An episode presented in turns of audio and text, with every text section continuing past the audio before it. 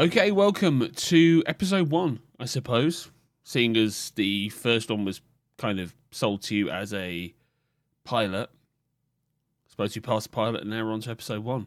So now what? Good question.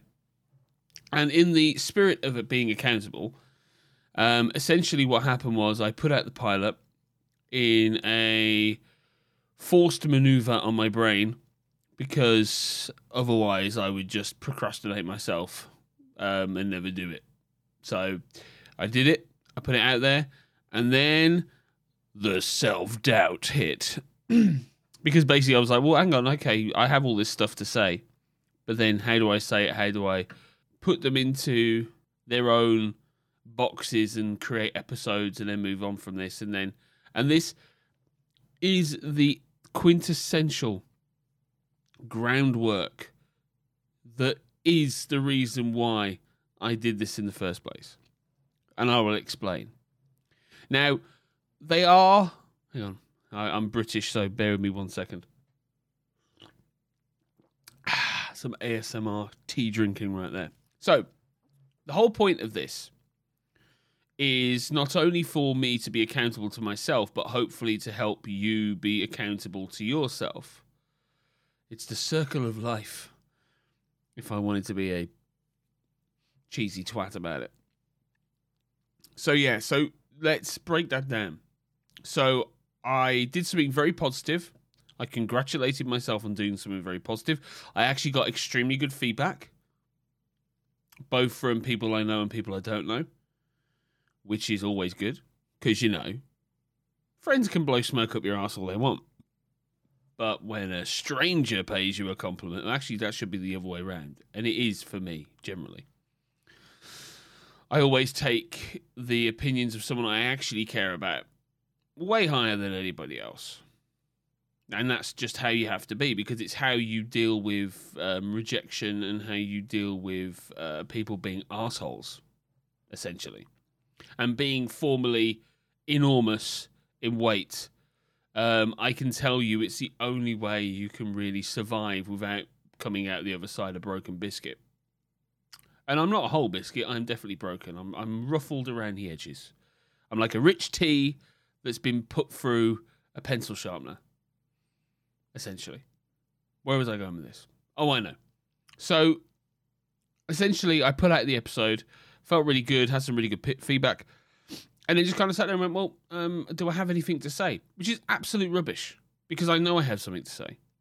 I have lots to say. I've never, I don't think I've run out of something to say since 1987 when I was sat on a train and um, we were looking out the window and some little kid turned to his mom and was like, "Mummy, mummy, mummy, it's a it's a cow," and I went, "Actually, it's a Friesian," because you know I'm that kind of dickhead.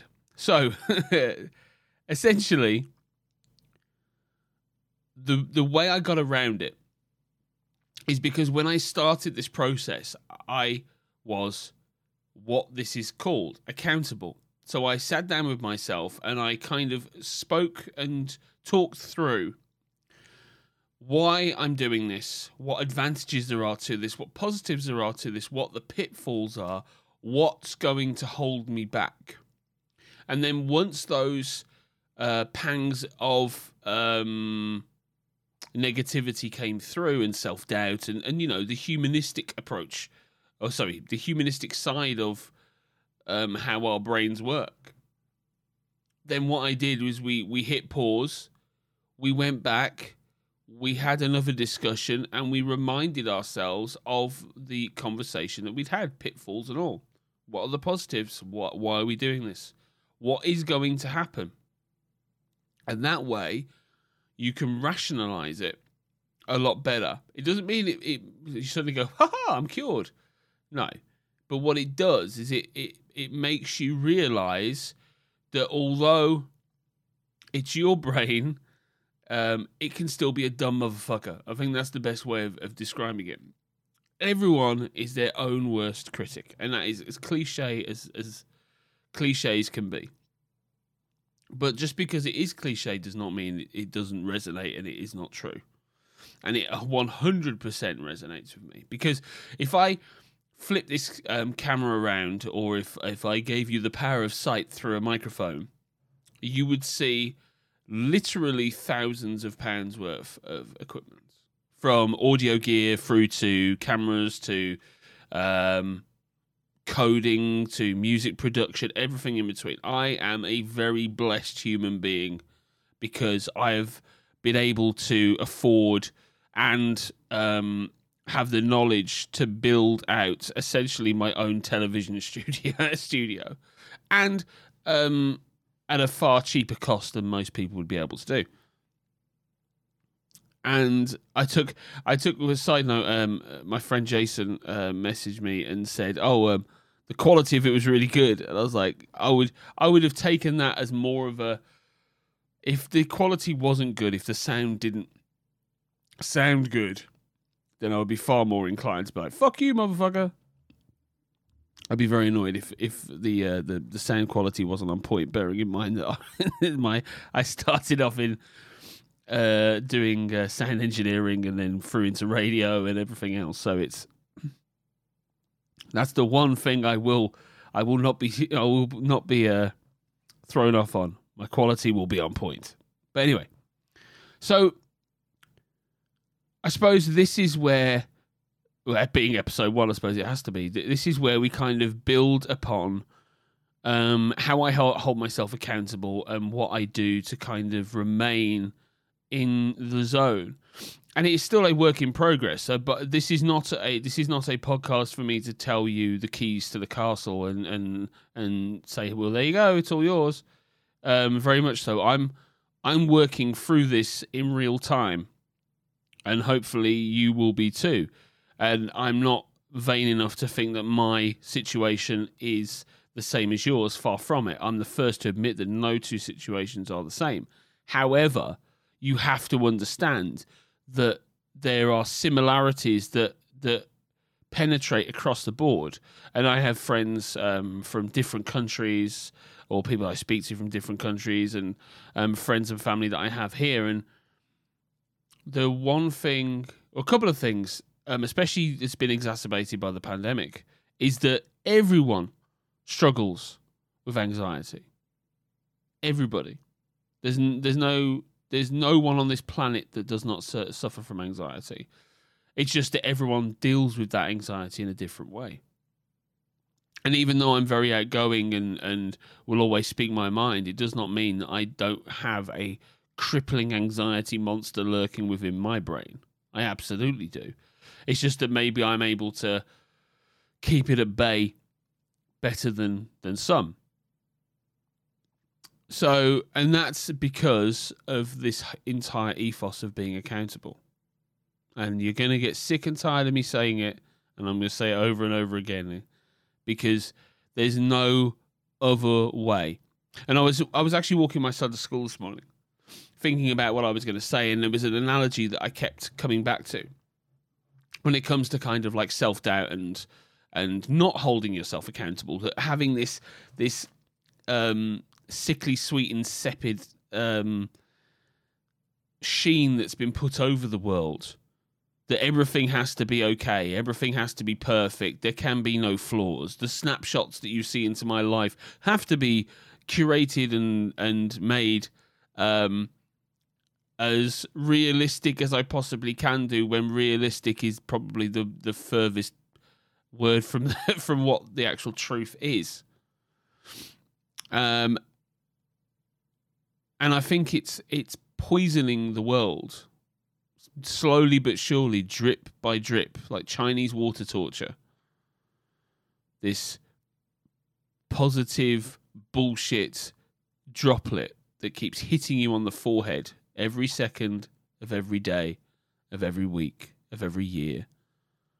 And if you are not careful, that drip can make time absolutely fly and before you know it, three, four, five, ten years have gone by, and you you haven't moved because you've been sat there wondering, oh, what should I do in my life? I could do this, I could do that.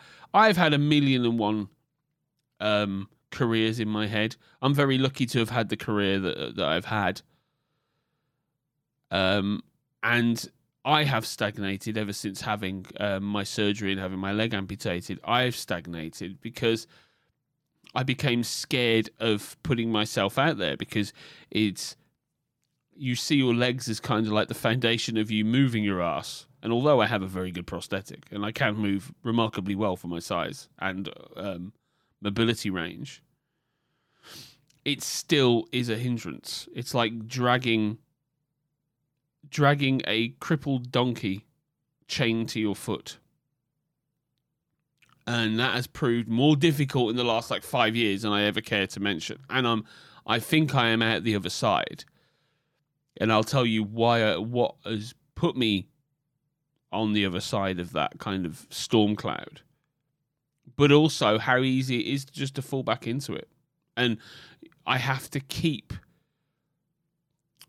um, kind of holding my hand over the fire, pouring that um, that ammonia on the hand for fans of Fight Club to get myself the clarity that I need. Sorry, T-sip, ASMR. So, and I and again going back to this whole um, positive bullshit which I think I might call the actual episode in actual fact. Positive bullshit. Um, that nothing good can come from that. We only have to look at um, population or people at large and the people that create that that fake sheen to see how damaging and how unrealistic that image and that lifestyle is. But the fact that everyone seems to know it and does it anyway, which I think is the craziest thing about it. But you can equate that to anything. And I'm not, I'm going to try my hardest not to be political on this because it's not, I don't think it's needed. There's enough, there's enough discourse out there. And I'm sure I will make my my um, feelings on that felt in a in a different way on a different format. But your your um, inability to love yourself enough and have confidence in yourself enough is what is being taken advantage of by literally every single facet of your lifestyle that goes outside of your four walls.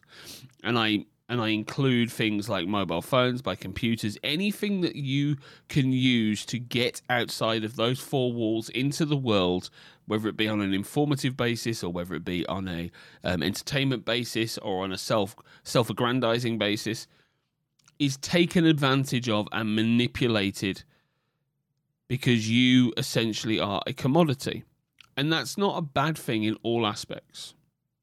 It's like most things. Most things start off with good intentions. It's just that people generally don't have good intentions when it comes to creating and generating wealth and money and because we've become more connected online and because we've we have an instantaneous access to the world sat in our pocket being charged multiple times a day depending on how good your phone is um you are never left alone.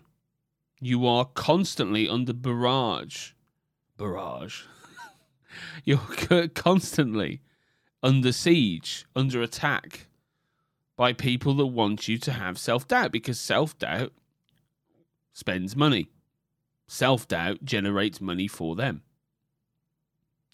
And it's not some great conspiracy theory, it's, it's well known. There's enough stuff that comes out about um, how people's um, can watch a video one day it seems quite innocent and then down the line they're radicalized into all sorts of things whether it be um, racist hom- homophobic anti-trans anti-black anti-democracy you name it.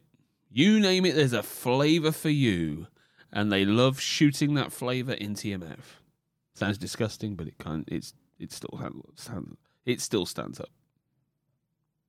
And apologies, rambling again. The first couple of episodes are going to be a bit of a a ramble shit show. simply because my mind changes tack at a thousand miles an hour and I tend to go on tangents, but we'll get there together. So, yes, the analogy that I mentioned about five minutes ago. So imagine you are a plasterer. So you apply plaster to a wall. I don't know if there's an American equivalent. If there is, you know my what I'm saying anyway. So we'll carry on. So you're plastering a wall, and the wall is essentially your um, best um, standpoint in you being centered, being okay, not being stressed, not being, uh, not having anxiety, not having self doubt. The wall is pristine, and you are plastering to maintain that wall. And you notice a crack. So you notice a crack in that wall, whether it be someone or something making you feel inadequate or making you feel um, self conscious um, about your looks, your weight, your, your voice, anything. And what most people do is they put their trowel in the bucket, they pull out a big load of plaster, and they wallop it on that wall and paste over it. Go, ah, go away. And that could be you using filters, or it could be you um, just ignoring it. It could be you just burying it down inside. It could be you um, doing something to alleviate that. Anything from kind of spending money up until self harming. It could. It, there's a multitude of things, but the the this point still stands. You are simply wiping plaster over that really quickly, and then moving on. And then another crack appears, and another crack appears, and another crack appears, and you keep applying and applying and applying and applying, and eventually you're going to get to such a point where the the entire room is just layer after layer after layer after layer of plaster of you continuously going no i can't see any of this. And it's going to become too heavy and the whole lot's going to fall down and you are going to be exposed in the worst possible way. And unfortunately, that is how the majority of both the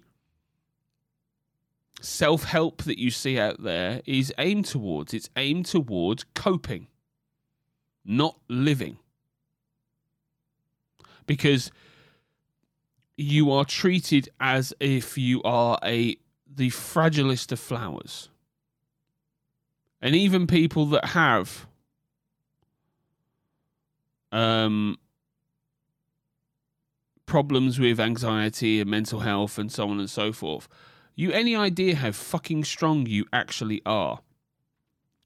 How strong your mind is just to be able to get yourself in that kind of state in the first place. And that's the thing you need to kind of take away from this is that it's but it has to start somewhere. So when that crack appears, what you should be doing is assessing that crack. How big is it? Does it need my attention? Do I need to take the paint off altogether? Do I need to sand around the edges? You need to have that conversation and address what's causing that crack in the first place. Is it something that um, I need to deal with? Is it something that is um, uh, going to affect me down the, the, the, the line in the long run. You make that assessment, you square it up with yourself, you look at that crack, and then you apply um, the plaster. But it's not your usual plaster, it's a plaster of, of honesty, of, of accountability. There's the word again. Almost have a drinking game. It's about knowing that you have addressed that issue so you're put that plaster is not covering anything. It's just it's repairing the barrier that you have. Because you definitely need it. Everyone needs it. But you need to be honest with that because it's the only way you're ever going to move forward. And it actually makes it far less likely for cracks to appear later down the line. See, I'm giving you mental health help and DIY help. It's a multifaceted approach. Tea break. And it's taken me a long fucking longer than I care to to tell you how long it's taken me to kind of get to that standpoint. I would plaster over those cracks like a motherfucker because I had a big gob and um, I had a big personality and I could hide things really well and I could muscle through things really well because of my strength and X, Y, and Z. So when that fell apart, so essentially when I had, um, I had multitude of problems. Let's go. Actually, no, what? Let's go through that very quickly. I'll give you the. I'll give you the condensed version. So essentially, I, I injured myself many years ago. Uh, going home from a Christmas party, I fractured my knee, and subsequently, through problems at work and work being pricks about it, I ended up hurting myself um, because I'm a diabetic and a stupid diabetic at that. So when I was younger, I would still drink. I would, uh, I would smoke. I would do everything that you're not supposed to do. And uh, then um, later down the line, things started to degrade um, gradually. I lost feeling and sensation in both of my feet.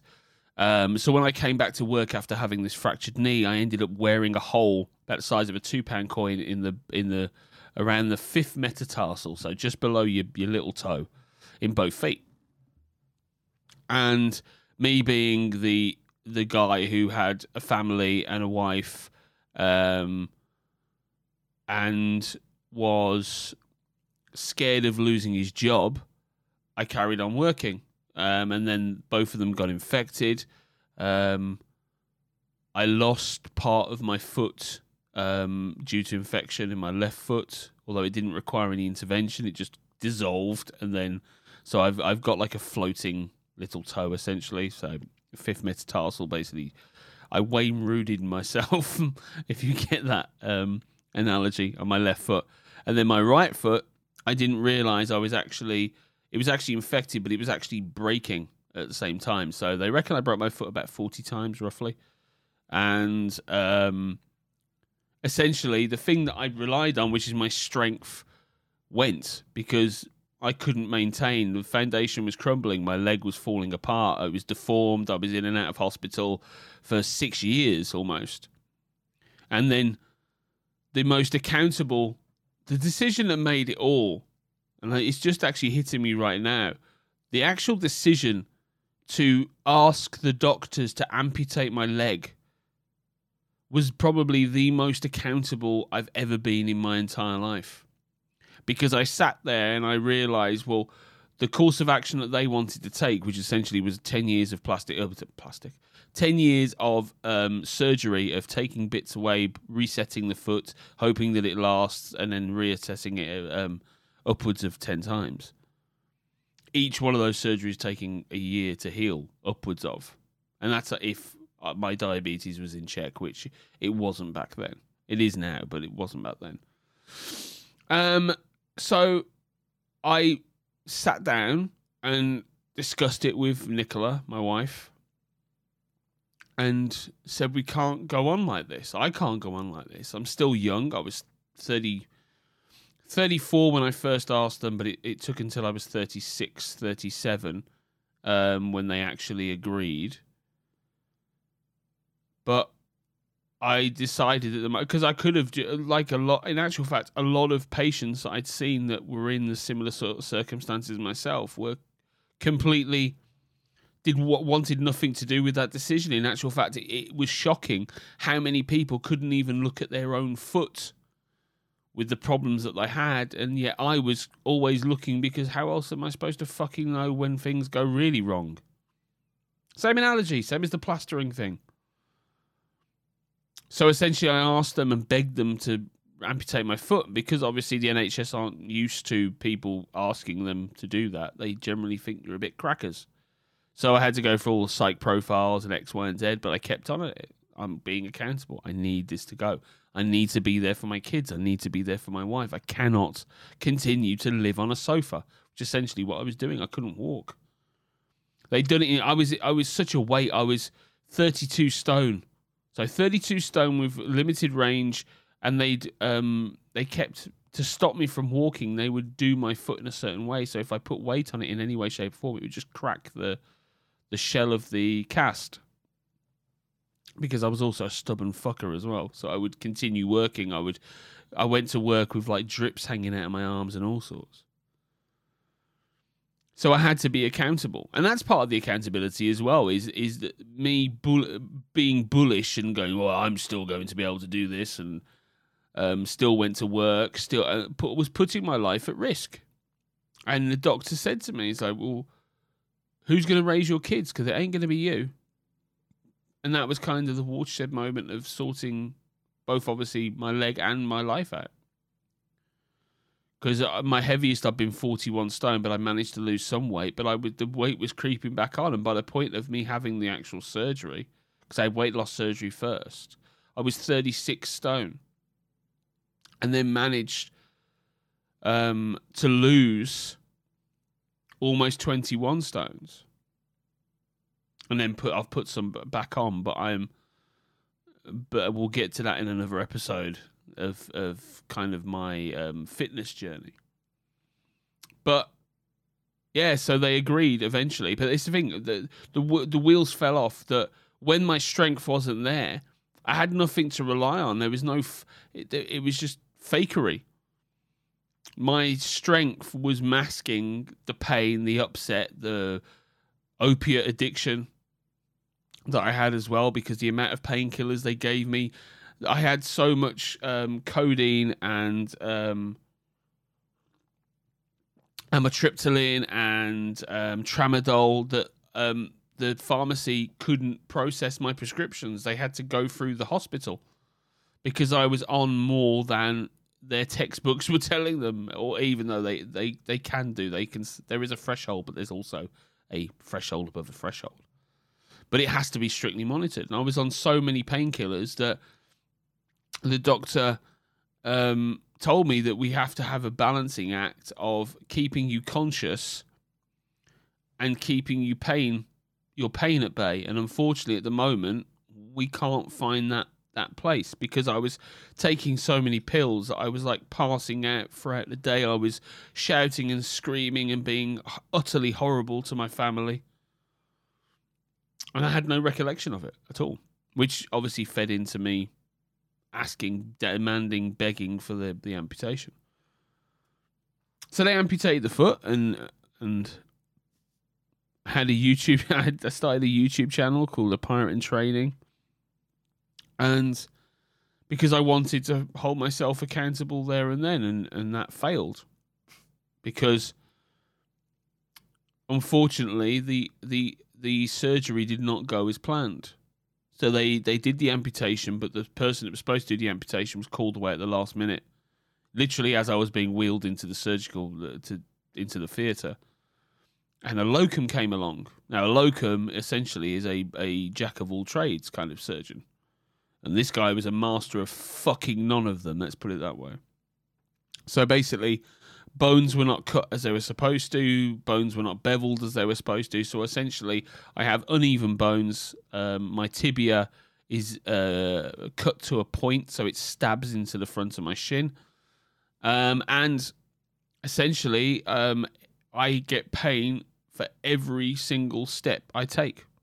And my steps today, so I have uh, 3,123 steps at 9.24 on Wednesday morning, and every single one of them hurt. It's just that it's become part of me. The, the pain of it has just become part of me, and um, it's w- worth it because I'm able to walk. But that does not mean that it does not fucking suck, and that I wish that things were different. And I've been fighting. It's a fight that I've been trying to get sorted for many years. The pandemic hasn't helped, but anyway, this is all building to how accountable you have to kind of be because I thought I was, but because I didn't have um, that foot to lean on, for want of a better description, um, my strength diminished. And when my strength diminished, so did my ability to cope because I couldn't cope. And I was utterly depressed because it didn't go the way I was hoping. I, I wanted this amputation. I had the amputation, and the amputation did not work. My leg was too swollen. Prosthetics didn't fit properly.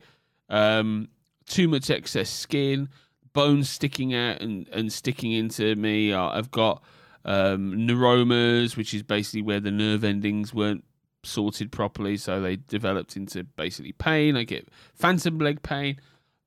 Uh, how long have you got?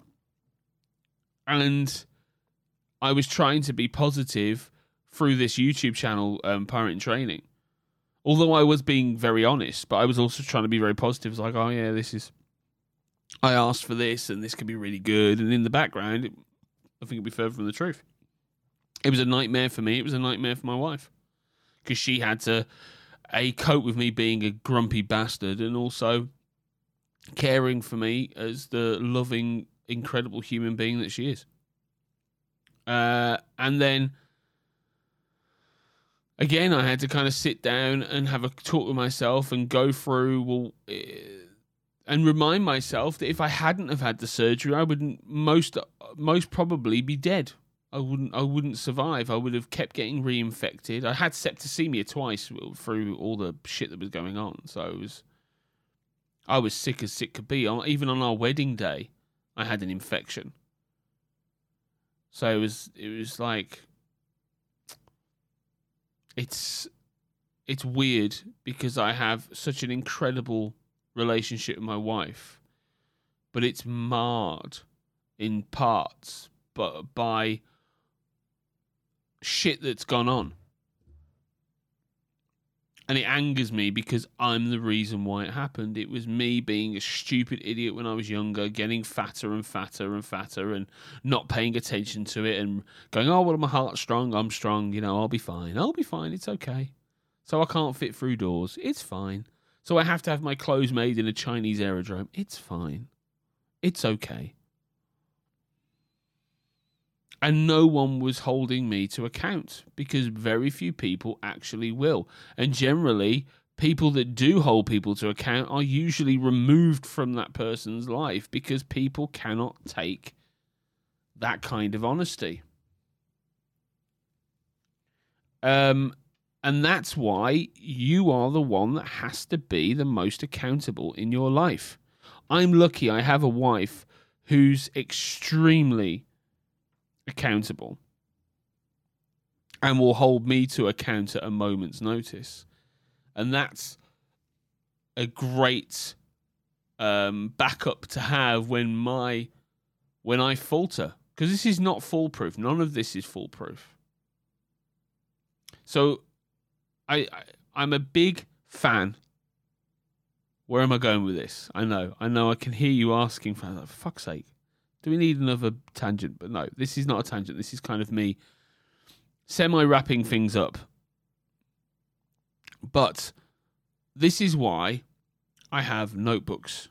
I have them everywhere. I can literally touch one, two, three, four, five. There are five notebooks within my within a, an arm's reach and the reason why is because I tend to write stuff down. Even though I'm heavily involved in IT and technology, I, am not a big fan of typing stuff down. I like to write it down. I like having my own disgusting handwriting on show because it's a way of me when I have these self doubt moments is going back in history and looking through and rationalizing what's going on.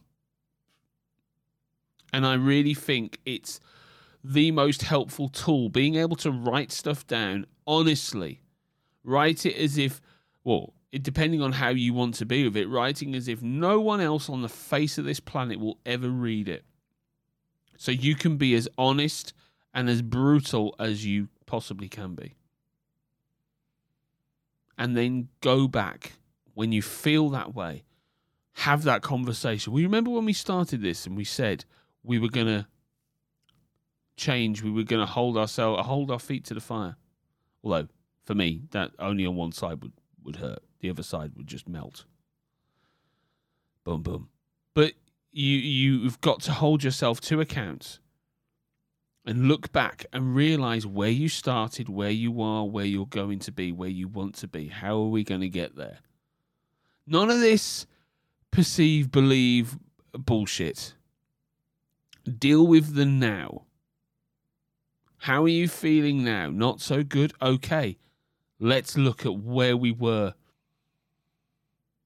And and even if you were in a better place then, it proves to you, you dumb fuck, that you were once at that place. So there is absolutely no reason why you can't be there again.